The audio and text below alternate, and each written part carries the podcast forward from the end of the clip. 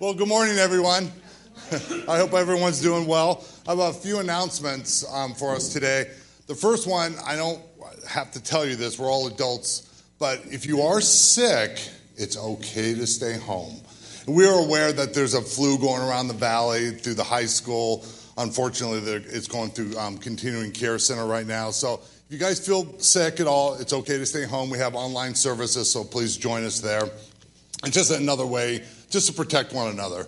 So, and it's it's okay again that you can stay home. I don't want you to stay home, but it, you you have my permission. That, that you don't need it, but um, the next one is different ways to give here in offering for tithing. A lot of people don't know we have online tithing. We have the old fashioned boxes in the front and the back. And we don't do the passing of the, um, I guess it's the plates anymore, but there's all different ways to give here. And you can set up monthly giving or you can give on the way in and out. So I just wanted to remind everybody of that. And then, as Matt says, afterwards is going to be off the hook. We have a slip and slide. We have a dunk tank where I think there's a rumor that Pastor Richie might be under there. I know he volunteered me, so I brought my swim trunks too. And anybody can get under there. There's a slip and slide. We have a volleyball net um, and water balloon toss. We have root beer floats for a fundraiser for um, missions. I point at Mark because Mark's in charge of our missions. Um, so it's just going to be a great celebration of the family getting together and just having fun and just getting each other wet. If you don't want to be wet, you can stay on the inside, but a, a fair warning if you're anywhere out and about, you're going to get wet. So it's going to be fun. So, Mark? So the, uh, the root beer fundraiser is not for me personally, though as much as I might like it to be. So it's not. We have ice cream, we have root beer, and it really is uh, just uh, fundraising for the Mexico mission trip that we're going on. There's uh, we have 20 people signed up right now, so we're, the Lord is really providing the people and providing the money. So far, we have raised $10,900. Um, so, and I, I want to just, I, I think it's important to keep reminding everybody that we really have kind of three core churches that are involved in this mission trip that really partner together. So there's the Orchard Church back in uh, Virginia. I was just talking to some people from there yesterday. We have four people flying out from Virginia uh, to join us in uh, Ensenada, and they have actually raised and already provided $5,000 towards the construction of the house. Um, here at the well, actually, I don't have current numbers because Bill is gone this weekend, but as of last weekend, we had raised $900 here. And uh, actually, our partners and friends down the road, uh, the First Baptist Church, has actually raised about 5000 themselves. So that's kind of where the whole money has come from so far. Um, even though we've got 20 people, we do still have uh, room for a few more. So if the Lord puts it on your heart or you know someone who might like to go, it is not too late. Um, I do need to get people to register really within the next week or two. So if you're really thinking about it or you're kind of on the, the bubble, talk to me. Just you know, hold your nose and jump in. Come on down with us. We've still got some openings. Um, and the last thing, uh, there's some uh, flyers out on the uh, welcome cart, and there's a sign up sheet. We are having the taco bar like we had back in May. Did everybody like those tacos back in May? Uh, our own Tyler Morris. Tyler's gone this weekend. Uh, but Tyler and Dio and some other guys are going to be kind of barbecuing up taco stuff. It's going to be on Sunday, October 8th. Uh, so please make sure you're here that week, and we're going to be raising a lot of money that week too. So um, those are the final announcements. Man, we are so blessed here with that uh, gifting of music and worship. Uh, are you blessed you came today? Yeah, I hope you are because um, uh, I'm excited. I'm excited uh, for our time together in the Word right now, and then uh, especially afterwards as we celebrate the fall as a church family. Uh, last week, uh, we began looking at this uh, passage in Mark 2 where Jesus has this interaction, confrontation, kind of like in your face moment again with the Pharisees. And if you don't know the Pharisees, they're the religious leaders. Kind of in the Bible, they, they represent the, the old covenant, the Jewish traditions and laws. And the key verse from last week that we looked at uh, as part of this passage was, was Mark 2.27, and he says this, this is uh, Jesus talking to the Pharisees. He says, And he said to them, The Sabbath was made for man, not man for the Sabbath. And you're going to see later in context that there's an issue that comes up because the religious leaders are accusing Jesus and his disciples of breaking the Sabbath law. And they kind of get bound out of shape, and Jesus kind of confronts them once again. You know, in Mark chapter 2, we've seen, you know, these kind of ongoing skirmishes between Jesus and the Pharisees. And uh, we looked at last week that really what had happened, and, and why I start with this verse, is that the religious leaders had flipped it. That God originally intended the Sabbath, a day of rest, the word Sabbath means cease and stop, as a blessing. But the religious leaders had turned it into a burden. Okay, in fact, Alan Carr says this The Sabbath was given to man out of the grace of God. God gave man one day out of seven in which he did not have to work for a living. Man was to take that one day per week and he was to rest from his physical labors. Man was to use that day for reflection on what the Lord had done for him the other six days. Man was to use that time to rest his body, reflect on the blessings of the Lord, and refresh his spirit by worshiping the Lord. That was the original intent of the Sabbath. By the time Jesus came to this world, the Jews had perverted the day and had so regulated it that it was no longer a day of rest, reflection, and refreshment. The Sabbath had become a day of endless rules, regulations, and burdens.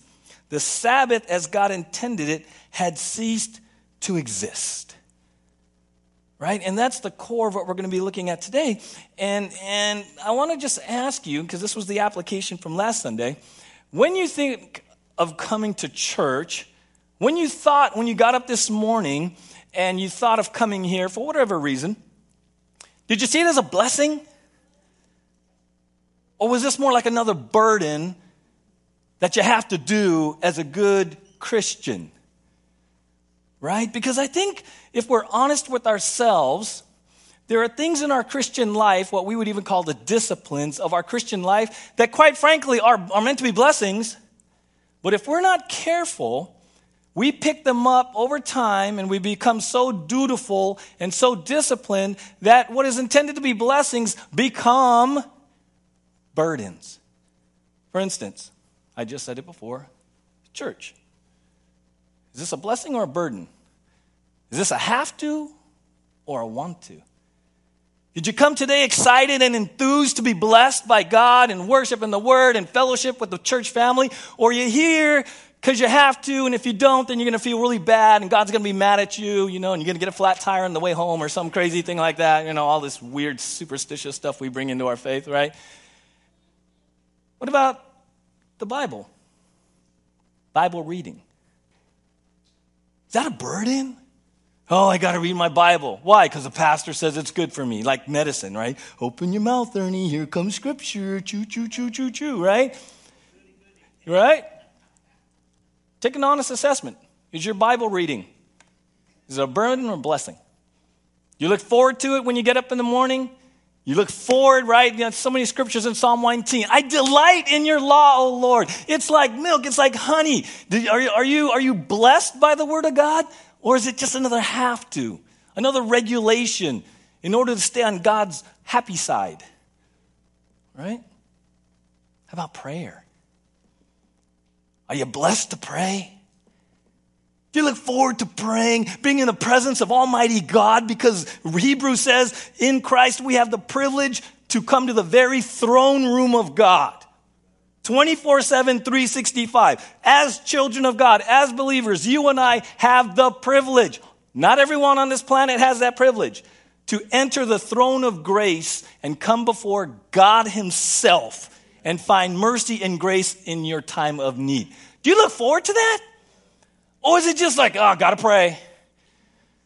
Because otherwise, you know, I'm gonna feel guilty and, you know, I gotta check the box, the prayer box, did the QT, right? So I checked the, read my Bible, check the QT, right? Is it a real blessing? Because some of these core things that, that we start out with as blessings, I'm going to guess some of you, when you first were saved and the scriptures came to life and you understood them and the Holy Spirit, like, boom, this is real. Boom, this is truth. Boom, I never knew this, right? Some of you are like, you couldn't get enough. Amen? Now, some of you don't even know where your Bible is. Where is that thing? Gosh, it's been so long. And years ago, you just got up, you went to sleep reading, you woke up reading, right? Some of you back in the day, I'm going to date myself, went to Christian bookstores and bought real books because you couldn't get enough of, you know, the word and studying. But why is it that over time, church, the Bible, prayer, they're no longer seen as enthusiastically embraced blessings, but now, like the Pharisees did with the Sabbath, we flip these blessings into burdens. We have to. We have to. And little by little, you have lost your joy. Little by little, your relationship, right? We always say Christianity isn't a religion, it's a relationship, it's new covenant, right? You're in God's family. Little by little, that joy of being born again into God's family, where'd it go? Where's your joy this morning? The, the simplicity of joy, right? That's why I love when the family starts showing up here and I look at the little kids, the toddlers, and the young ones. They're just with mom and dad, and the world is good. You look at the simplicity of, of childlike faith and just relationships, and they're like, what happened to our faith?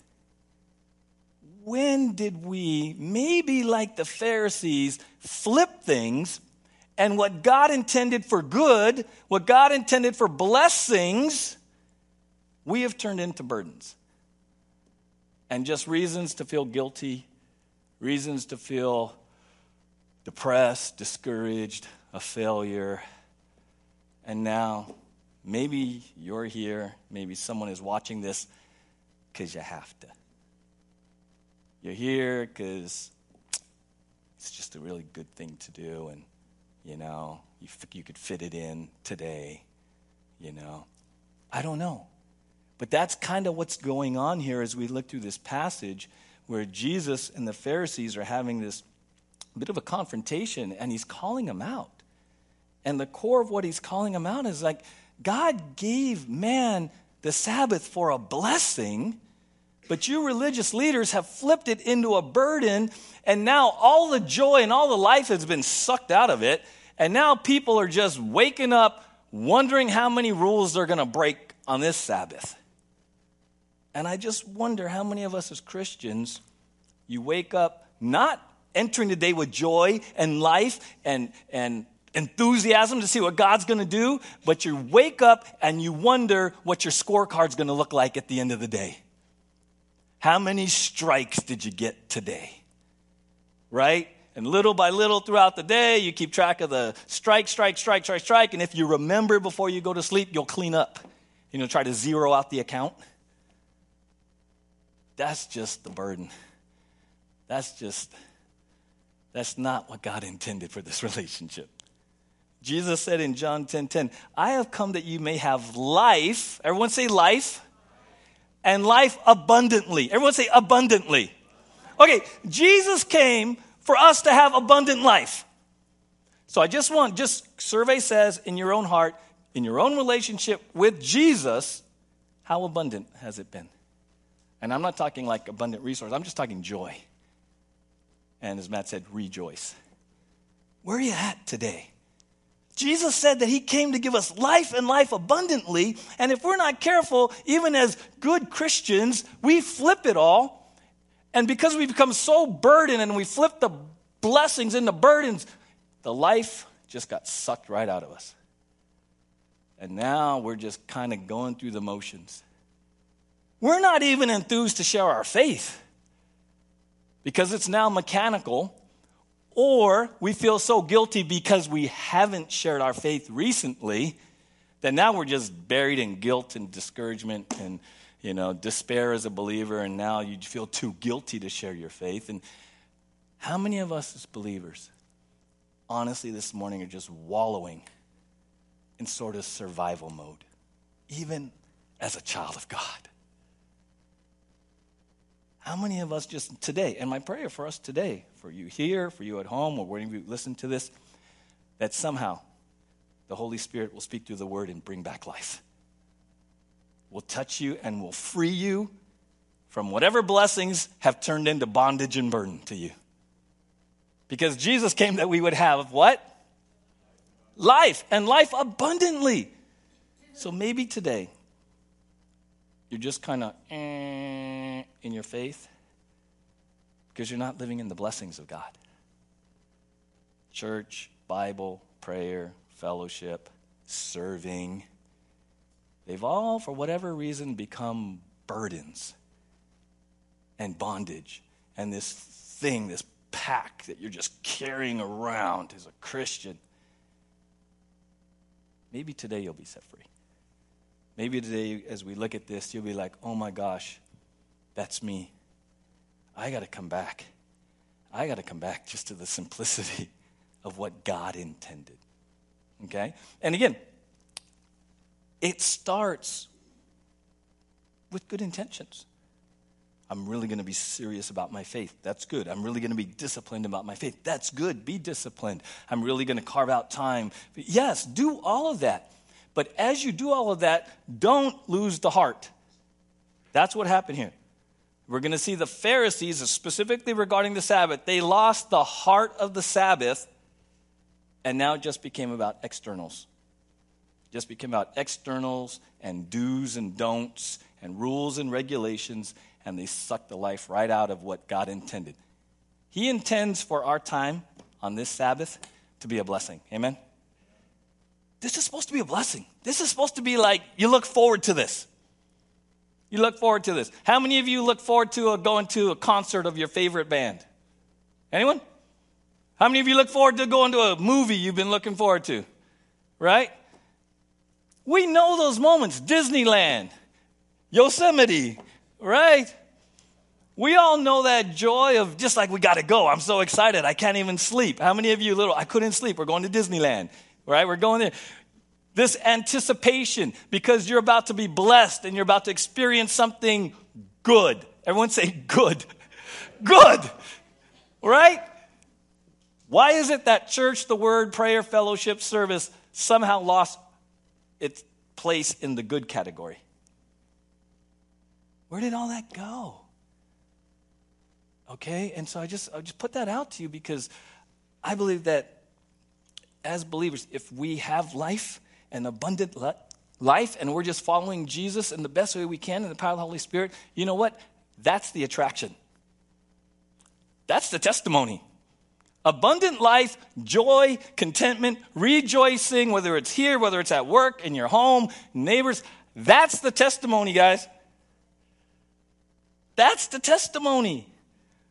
But we flip it and then when we share the gospel, we, we include all these do's and don'ts and we lay all these regulations on people, and they're like, oh my gosh, are you kidding me?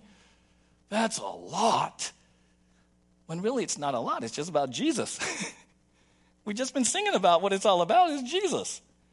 So hopefully today, some of you will be like the light bulbs will go on, and I'm prayerful that before you leave the service or even the fellowship time after, life will come back. Joy will come back and you'll actually literally have some things come into your mind that you're like, I turned that into a burden. I admit, God, I have not been looking forward to reading the scriptures. In fact, I have not looked, I haven't even read the scriptures.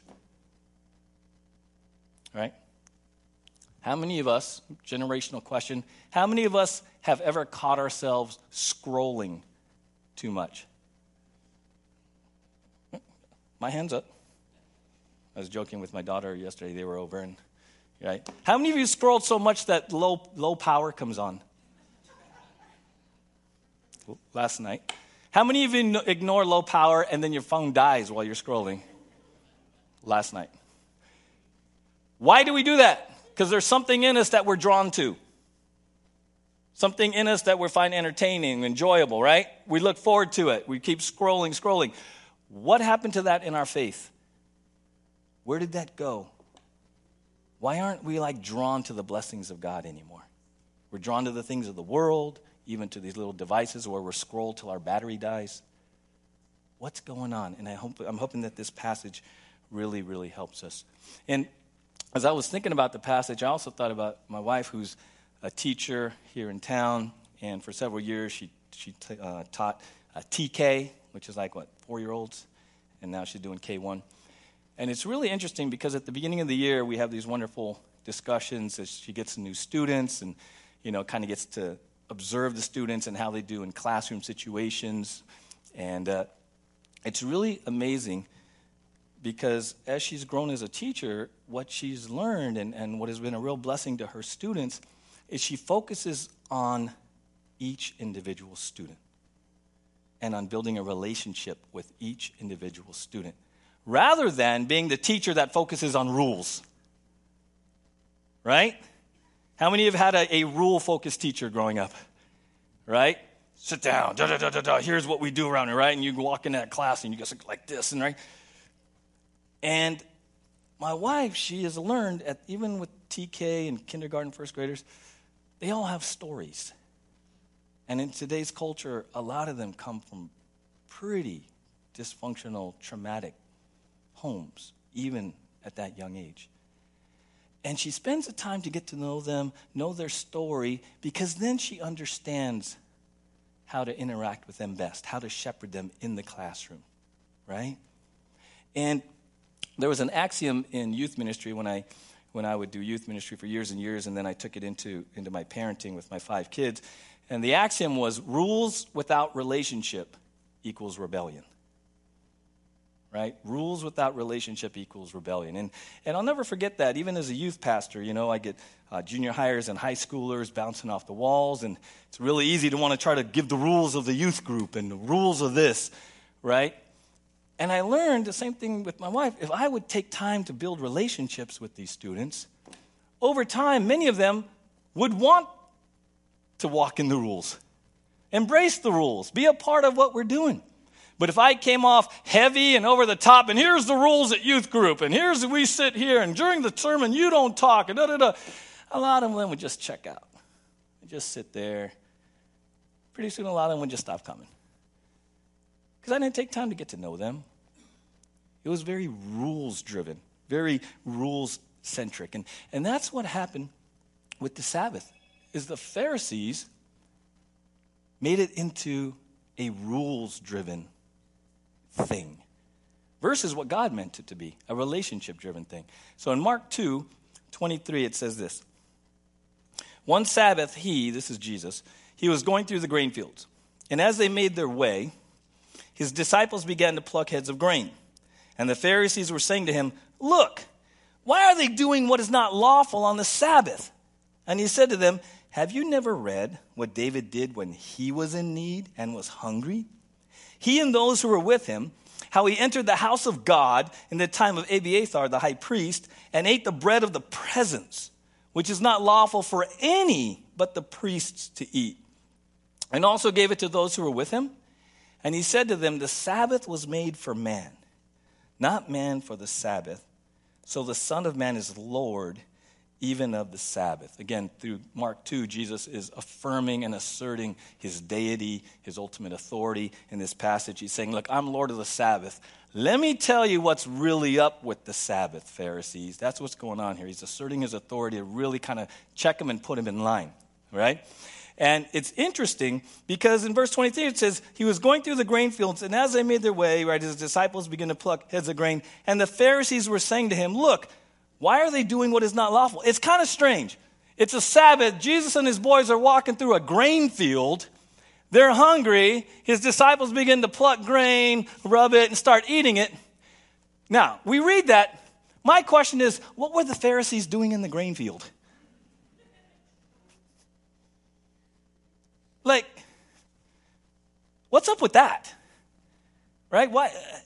And and I think that there's something in that because the Pharisees at this point, because of what's been going on, they were just looking for another opportunity to accuse Jesus of messing up, making a mistake, violating a rule and regulation. They're just looking for another opportunity. Aha! Got you, right? And again, I wonder how many of us as believers, rather than joy and freedom in Christ, it's aha. And I wonder if there's someone in your life that is actually more of a voice in your ear than the Lord. You're more scared of disappointing or having someone point a finger at you than you are of loving Jesus. Right? And that's why we have to be very careful about coming across, even with the best of intentions, as one of those aha, aha, right? It's so funny. You know, we live in a small town, yada yada, so I can kind of see who's here and not who, not not uh, who's not here. And it's funny because I'll see some of you when you're not here. I'll run into you at Jim and Rob's or wherever we eat, and I say, "Hey, missed you Sunday," and you should see your face. well, uh, you, uh, you know, the family was in town, and we just, uh, you. I'm like, it's okay, bro. I'm just telling you, I missed you on Sunday. I literally missed you. I enjoy your company. When you're not here, I notice. But it's so funny, right? Because of my title, right? It's like I can't even say I miss you on Sunday without you taking it as, ah, violator. Dale, you were at the range. You were because Linda outed me, you to me. I know when you play golf on Sundays, right? It's okay.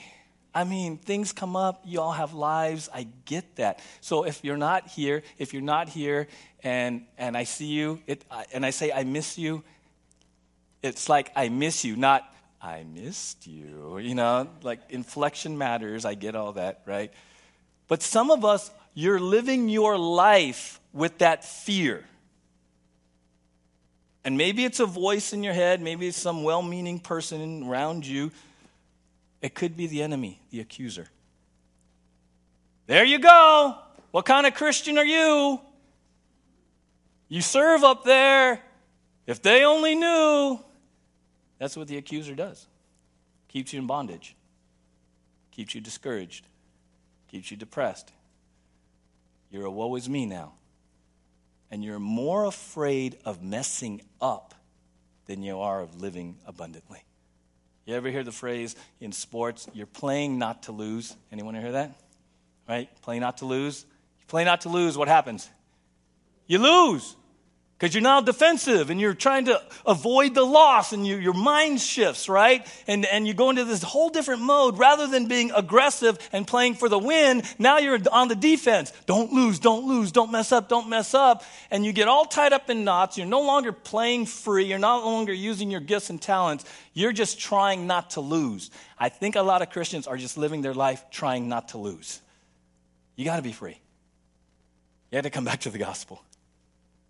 Because remember, when you came to Christ based on what he did on, on the cross when he was uh, crucified and rose from the dead, how many of you came and you said, Thank you? Anyone? Anyone just say thank you? He took you right where you were. Amen? Right? He took you right where you were. And the, the amazing thing about the good news of the gospel is like, oh my gosh, I can't believe this. Right where I am right now, not having to clean up one thing, just put my faith in Jesus, I'm in. Ah. Some of you got to come back to that. And you got to live in that.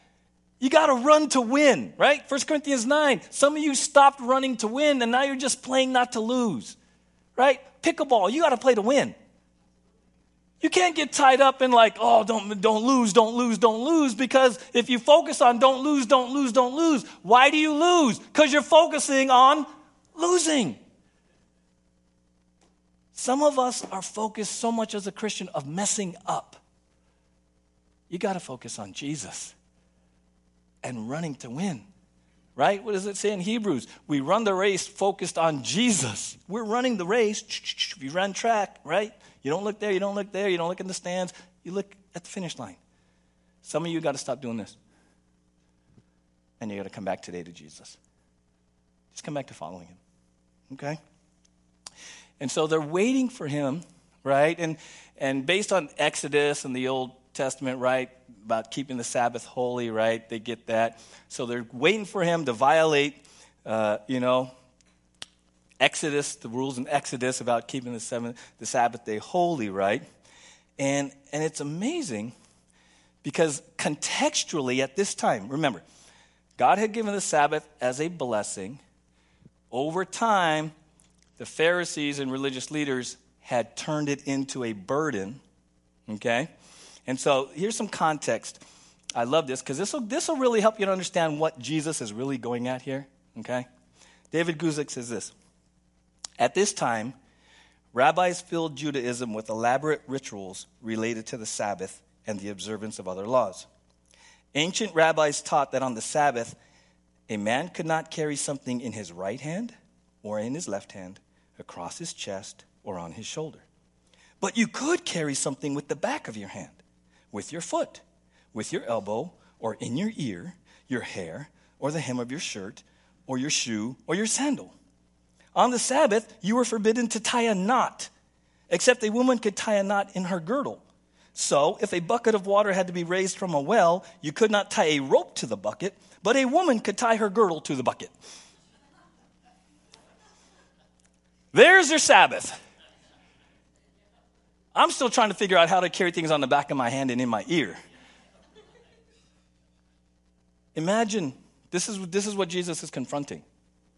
Okay? This, this is how extreme it had become. Brian Bill says this Did you know that at the time of Jesus, Jewish leaders had established 39 Sabbath clarifications, with each having multiple subdivisions, making over 1,500 prohibitions? Here are some of them. It was unlawful to kill a flea that lands on your arm because that would make you guilty of hunting on the Sabbath. Uh, just ponder that. If a man's ox fell into the ditch, he could pull it out. But if a man fell in, he had to stay there. It was okay to spit on a rock on the Sabbath, but you couldn't spit on the ground because that made mud, and mud was mortar, and that was work.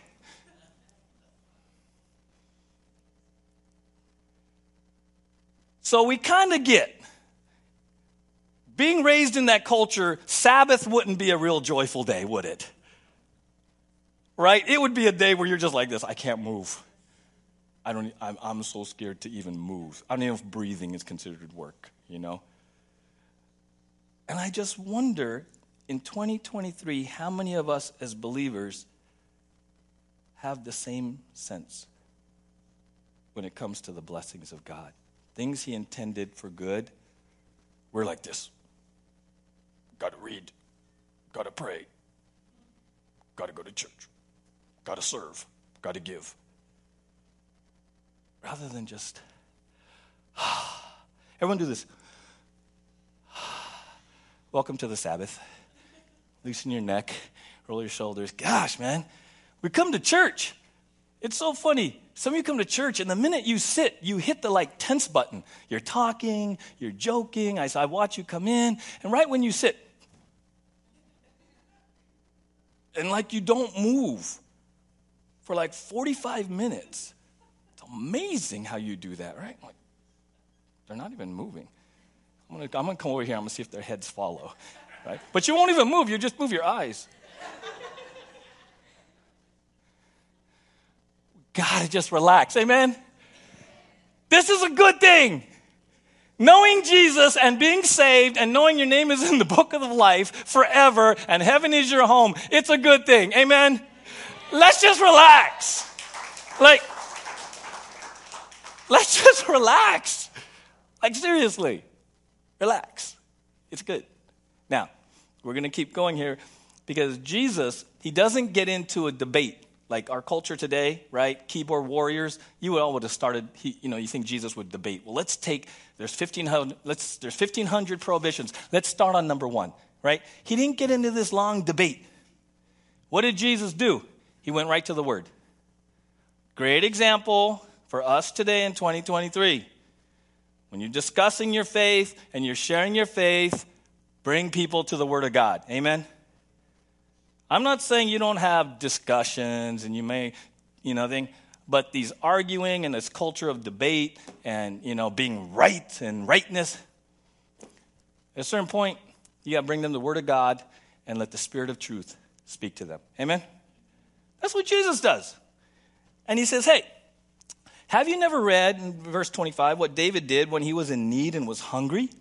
He and those who were with him how he entered the house of God in the time of Abiathar the high priest and ate the bread of the presence, which is not lawful for any but the priest to eat, and also gave it to those who were with him. Now, if you keep that up for a sec, Jordan, look at it says, and he said to them, Have you never read what David did? He says, This is important. Key phrase. When he was in need and was hungry. Don't forget that. When he was in need and was hungry. He's referring to a passage in 1 Samuel. So here's the context King Saul wants to kill David. David and some of his boys take off running. Shh, we got to get out of here. We don't want to die. They head out in the wilderness. When they're in the wilderness, they get hungry. Right? They get hungry. So he goes to the, the priest and he says, Hey, we're hungry, man. You, you got something? Can we eat something? Right? And in 1 Samuel 21 6, it says, Since there was no other food available, the priest gave him the holy bread, the bread of the presence that was placed before the Lord in the tabernacle. It had just been replaced that day with fresh bread. So in the tabernacle, the, it was called the bread of the presence or the showbread. Some of you may know that. It was 12 loaves. Each loaf represented a tribe of Israel. Every Sabbath, they would put fresh loaves in the, in the tabernacle, okay? The old loaves were reserved, like according to Leviticus, reserved only for the priests to eat, okay? That's what's going on here. So in 1 Samuel 21 6, what I just said, David shows up, hey man, we're really hungry. You got anything? The priest gives David and his boys the bread of the presence that according to Leviticus, only, only the priests were allowed to eat. Hmm. Now, what's interesting, in 1 Samuel 22 10, the priest, it, tells us that the priest had actually gone before the Lord and says it consulted the Lord about this. And the Lord said, Good to go. Right? And so you're like, What's going on here? Well, what's going on here is that Jesus, as Lord of the Sabbath, is trying to make a heart issue because he knows that the issue is with their heart. He says, you know what? Human need is more important than religious ritual. He said, you know what? The spirit of the law takes precedence over the letter of the law. Jesus is, is confronting the Pharisees whose hearts have become so hardened that human need, human hunger is now cast aside, and now following rules takes precedent. And Jesus, under the new covenant, right? New wine, new wineskins, he's the bridegroom, everything we've seen in, in Mark 2. He's saying, you know what, guys? You're missing it. Because in remember in that passage says David, when he was hungry and in need, God said, I'm going to meet that need. I'm going to meet your need, David. You're hungry and you're in need. Your human need takes precedence over ceremonial ritual. And I just wonder, as we in the church grow in our faith and get used to the things of the church, how many of us maybe slide more to rules and regulations and rituals, and we lose our heart for the lost. We just become more numb. And now we're more focused on doing church right, right? In Matthew 12, there's a parallel passage to Jesus and the Pharisees talking about this. And look, look what he says in Matthew 12, 7. But you would not have condemned my innocent disciples if you knew the meaning of this scripture. I want you to show mercy, not sacrifices. For the Son of Man is Lord even of the Sabbath. Key phrase I want you to show mercy, not sacrifices. Hosea 6 6. For I desire mercy, not sacrifice, an acknowledgement of God rather than burnt offerings. He's saying, Jesus is saying to the Pharisees, you know what? I care about your heart. I want you to have a heart of compassion and mercy for those in need versus elevating rules and regulations, sacrifices. And that's where, even in 2023, even in your faith and in my faith, do we somehow slide into doing Christianity right? And in doing it right, we sort of have lost mercy and compassion for the lost. and it's become kind of self centered. And it's about me doing it right or me not messing up. And we can even get a little bit self righteous and prideful about how well we do church right or how well we follow Jesus right. And all the while, Jesus is saying to us in 2023 hey, you know what? I desire mercy and compassion rather than your sacrifices. Right? Some of us need to come back to the heart of mercy and compassion as a priority for the lost. Okay? The Pharisees, with all their rules and regulations, they had gotten to the point in their religiosity that their heart was so hardened that they didn't even care about someone being hungry and in need. They just become numb. They're more focused on following rules. And in fact, in Luke 13, Jesus again on the Sabbath does something that torques the religious leaders. Check this out Luke 13. Now he was teaching in one of the synagogues on the Sabbath, and behold, there was a woman who had a disabling spirit for 18 years.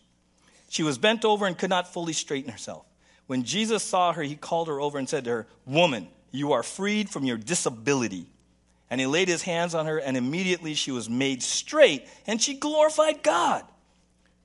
But the ruler of the synagogue, indignant because Jesus had healed on the Sabbath, said to the people, There are six days in which work ought to be done. Come on those days and be healed and not on the Sabbath day. Then the Lord answered him, You hypocrites! Does not each of you on the Sabbath untie his ox or donkey from the manger and lead it away to water it? And ought not this woman, a daughter of Abraham, whom Satan bound for 18 years, be loosed from this bond on the Sabbath day? As he said these things, all his adversaries were put to shame, and all the people rejoiced, there's your word, Matt, rejoiced at all the glorious things that were being done by him. How crazy is that? On the Sabbath, a woman who's been disabled for 18 years, Jesus miraculously heals her, right? And people are like, woohoo, right? And the, the ruler of the synagogue is pissed, indignant, right? Intense displeasure. He's fuming.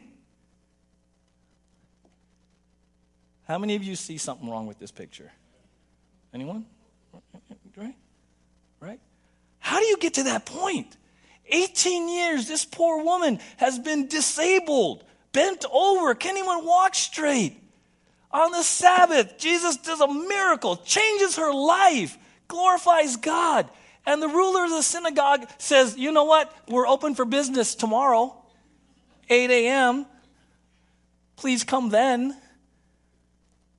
And we look at that and we're like, uh, what? Right? What? And yet I wonder how many of us, again, compartmentalize God and put him in boxes. Right? We got to let God be God and do what he's going to do when he wants to do it. Amen? That's part of the adventure. That's part of the like joy of walking with Jesus, like he's going to go boom and boom, and you're like, this is crazy. This is way out of my box. Yeah, it's way out of your box. Because he's God. He's God, right? He's going to move when he wants to move. Later in Matthew 23, Jesus again calls out the, the, the Pharisees, and he says this what sorrow awaits you, teachers of religious law, and you Pharisees, hypocrites! For you are careful to tithe even the tiniest income from your herb gardens, but you ignore the more important aspects of the law justice, mercy, and faith. You should tithe, yes, but do not neglect the more important things. Blind guides, you strain your water so you won't accidentally swallow a gnat, but you swallow a camel. I love that. What are you saying there? Great word picture, right? They needed to filter the water. So they get their filter and they're real careful that these little tiny gnats don't get through the little pores in their filter and they don't get in the water so they don't drink a gnat, right? They're like super meticulous about not swallowing a gnat in their filtering, doing everything down to the detail, detail. And he's like, you know what? You guys are crazy. You spend all that time so you don't accidentally swallow a gnat, but here you are swallowing a camel. He's like, You have lost perspective. you have lost proportion and perspective about what really matters. You are caught up and bound up in all the little things, in all the littlest things, and you're missing the big picture. You know? And I shared with our, our leadership team, we meet here Sunday 8, we go over the roadmap, we talk with the bridge, the tech team, and we go over everything. And I said, you know what? I celebrate here for 13 years that we have desired excellence and we want to serve you guys and the church community well. We want to have it clean and all the people that serve faithfully. But here's the thing. Even those of us who serve and get here at 6:30, 7, 8, whatever we do, we have to guard our hearts against swallowing gnats and losing the big picture that this is supposed to be joy.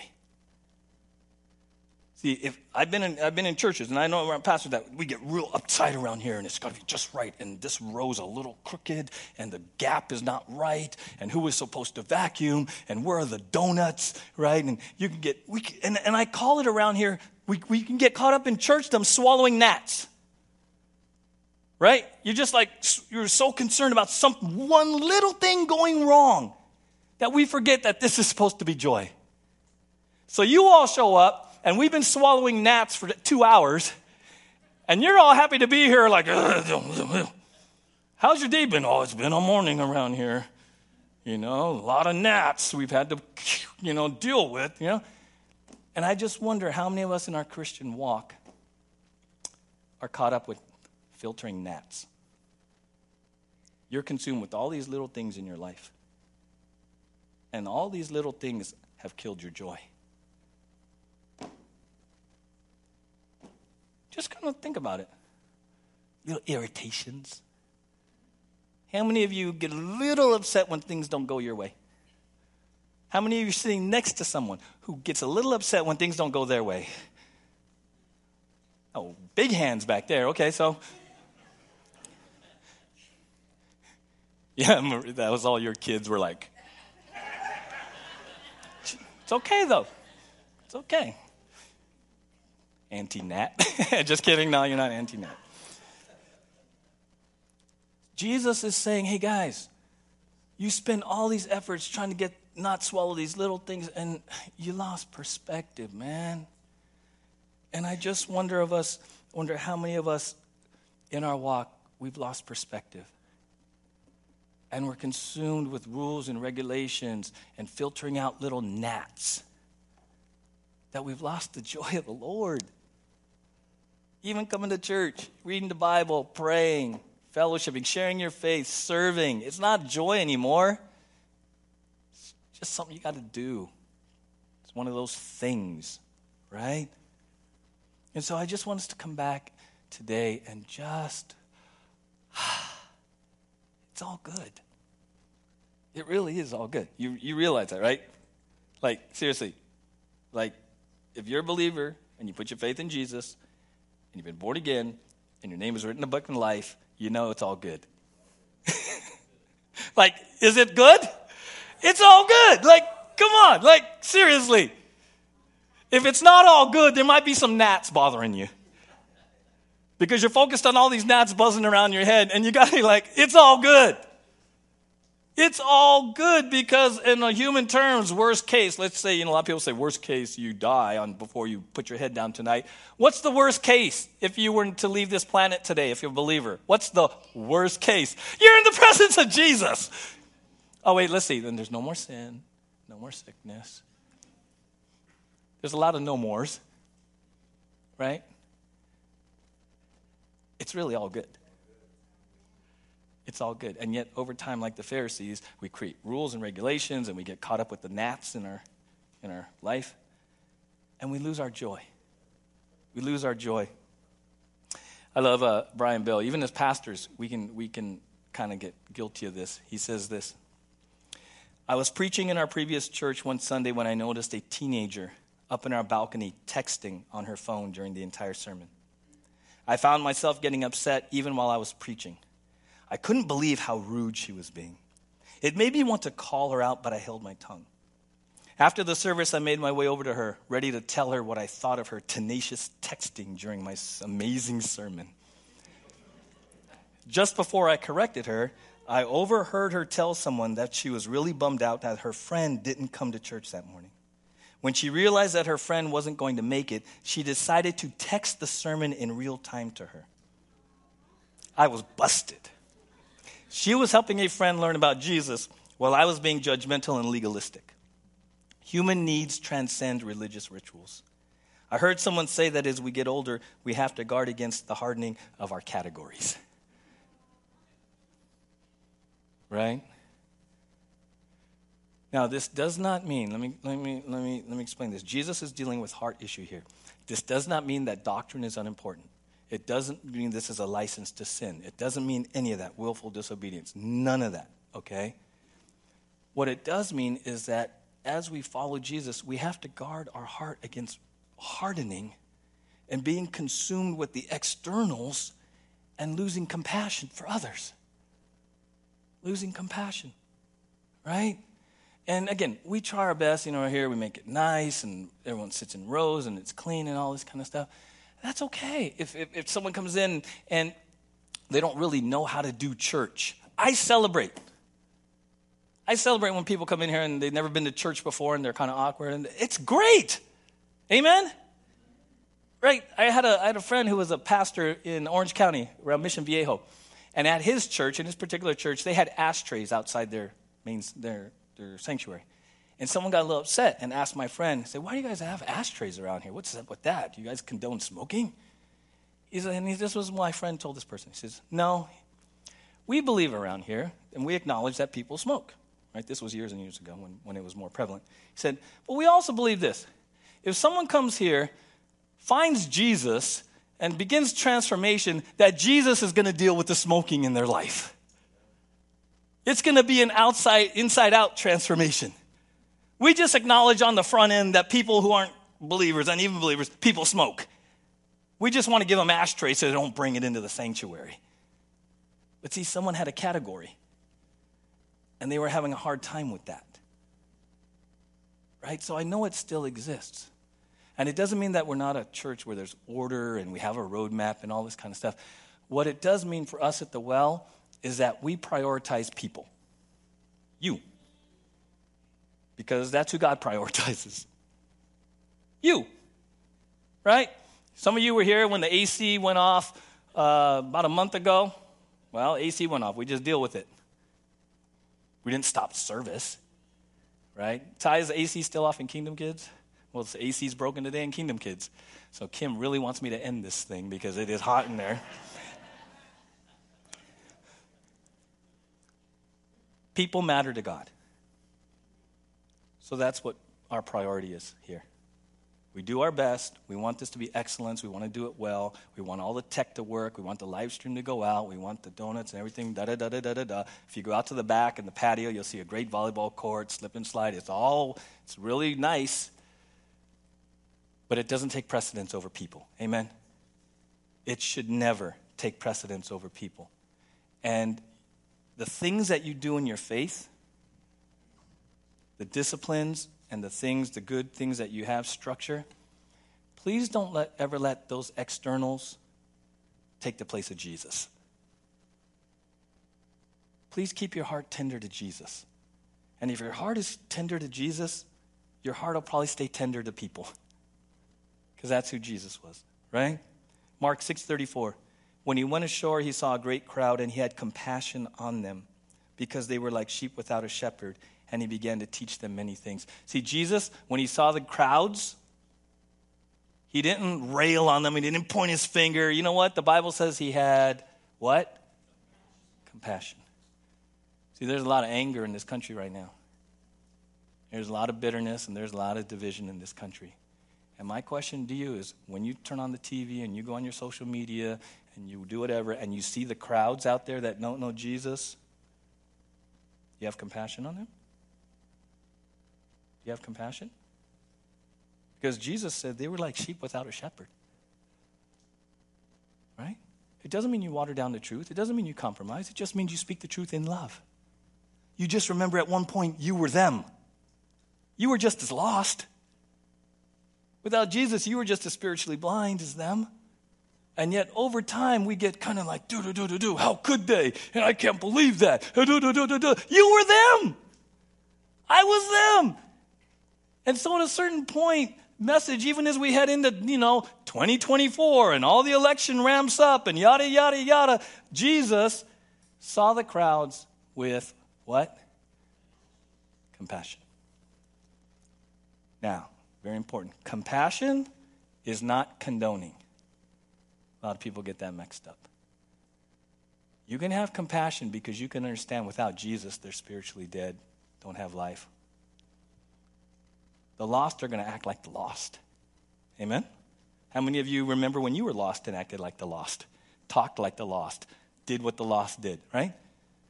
And how many of you are thankful that Jesus had compassion on you when you were lost? right there. So as you look out onto the lost in this country and around the world, just remember that at one point we were all lost. And at one point, while you were, and I were yet sinners, Christ died for us. That He extended, God extended His compassion to me, to you, when you were at your very worst. And He expects us and He asks us to extend that same compassion to the lost and even in the church. Colossians 3:12 says this. Put on then as God's chosen ones, holy and beloved. What does it say? Compassionate hearts, kindness, humility, meekness, and patience, bearing with one another, and if one has a complaint against another, forgiving each other, as the Lord has forgiven you. So you also must forgive. And above all these, put on love, which binds everything together in perfect harmony. So compassion and love and forgiveness begins where? In the house of God. Compassion begins here with God's children. Forgiveness begins here. Love begins here. There's your application. Let it be here. Let it be in your house. Let it be at your work, wherever. And then when you go out into the community, your workplace this week, ask God to give you the lens of compassion. Because some of you right now are angry and bent at the world. The last thing you wanted to hear from me today was to have compassion on them. No. Have the same heart that Jesus did. Because he might just use you to bring someone to him. And the joy of watching someone get saved and transformed right before your eyes. Amen? Let's pray together. Father, thank you for your word. Jesus, you confronted the Pharisees about turning the Sabbath into a burden rather than a blessing. And I think this morning, Father, you're asking us as your children to be honest about whether or not we have turned the blessing of church, the blessing of the Word of God, the blessing of prayer, the blessing of fellowship, the blessing of service, the blessing of giving, if we have turned these things into burdens rather than blessings if over time the joy and the abundant life that you, call, you came to give us, Jesus, has been sucked out of us because we're so consumed with externals and not messing up that we've lost the joy of the Lord. And so, Father, if that's us, we ask your forgiveness. And I just want to come back to following you, Jesus. The good news that it's really all good right now. It really is good. And we're good. And Father, I pray for those this morning that may not know Jesus, that they would know that they matter to you, O oh God. They matter to you more than rules and rituals. That you sent Jesus to be crucified and be raised from the dead because you love them. You have compassion for them. You want them to be born again into your family. You want them to be saved. And so this morning, if you are here, you're listening online, and you would like to respond to God's compassion for you and receive the gift of salvation, then you can pray this just in your own words and quietness of your heart between you and God. Say, Dear God, thank you for having compassion on me.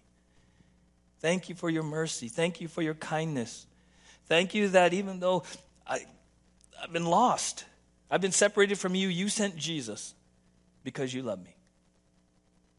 And Father, in the best way I know how, I'm putting my faith in Jesus right now. I don't maybe understand it all, I don't get it all, but I believe this morning that Jesus Christ died for my sins, rose from the dead.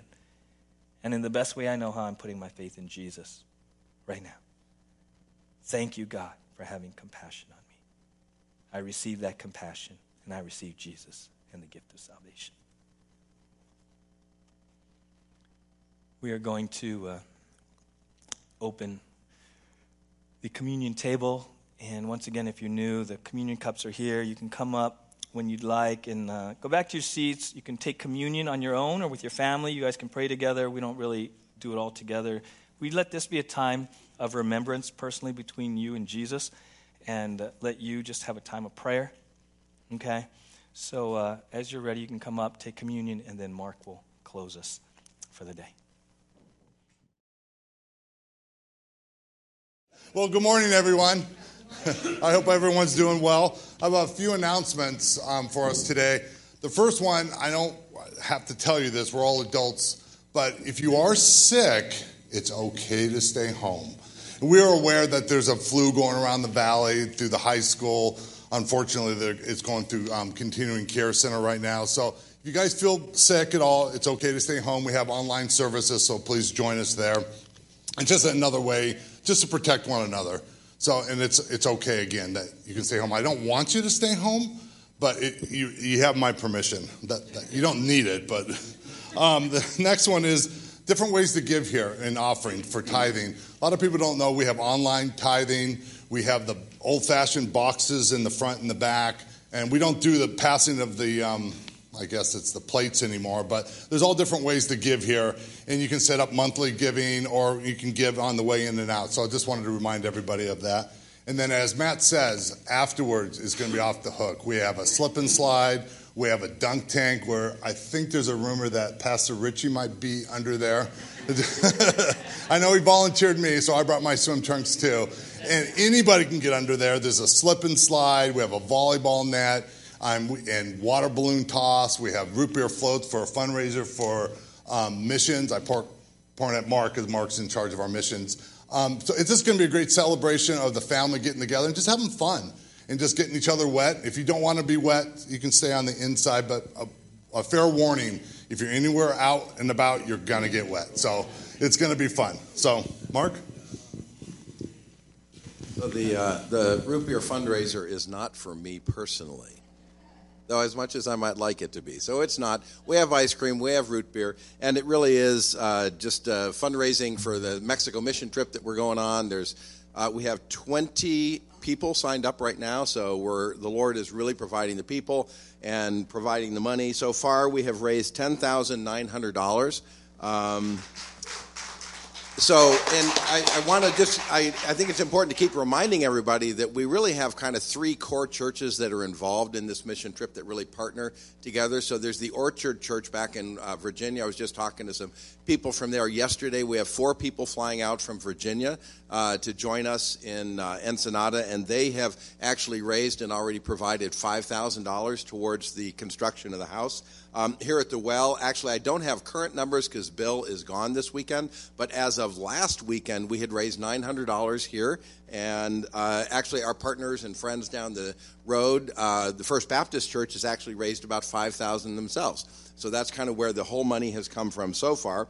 Um, even though we've got 20 people, we do still have uh, room for a few more. So if the Lord puts it on your heart or you know someone who might like to go, it is not too late. Um, I do need to get people to register really within the next week or two. So if you're really thinking about it or you're kind of on the, the bubble, talk to me. Just you know, hold your nose and jump in. Come on down with us. We've still got some openings. Um, and the last thing, uh, there's some uh, flyers out on the uh, welcome cart, and there's a sign up sheet. We are having the taco bar like we had back in May. Did everybody like those tacos back in May? Uh, our own Tyler Morris. Tyler's gone this weekend, uh, but Tyler and Dio and some other guys are going to be kind of barbecuing up taco stuff. It's going to be on Sunday, October 8th. Uh, so please make sure you're here that week, and we're going to be raising a lot of money that week too. So um, those are the final announcements.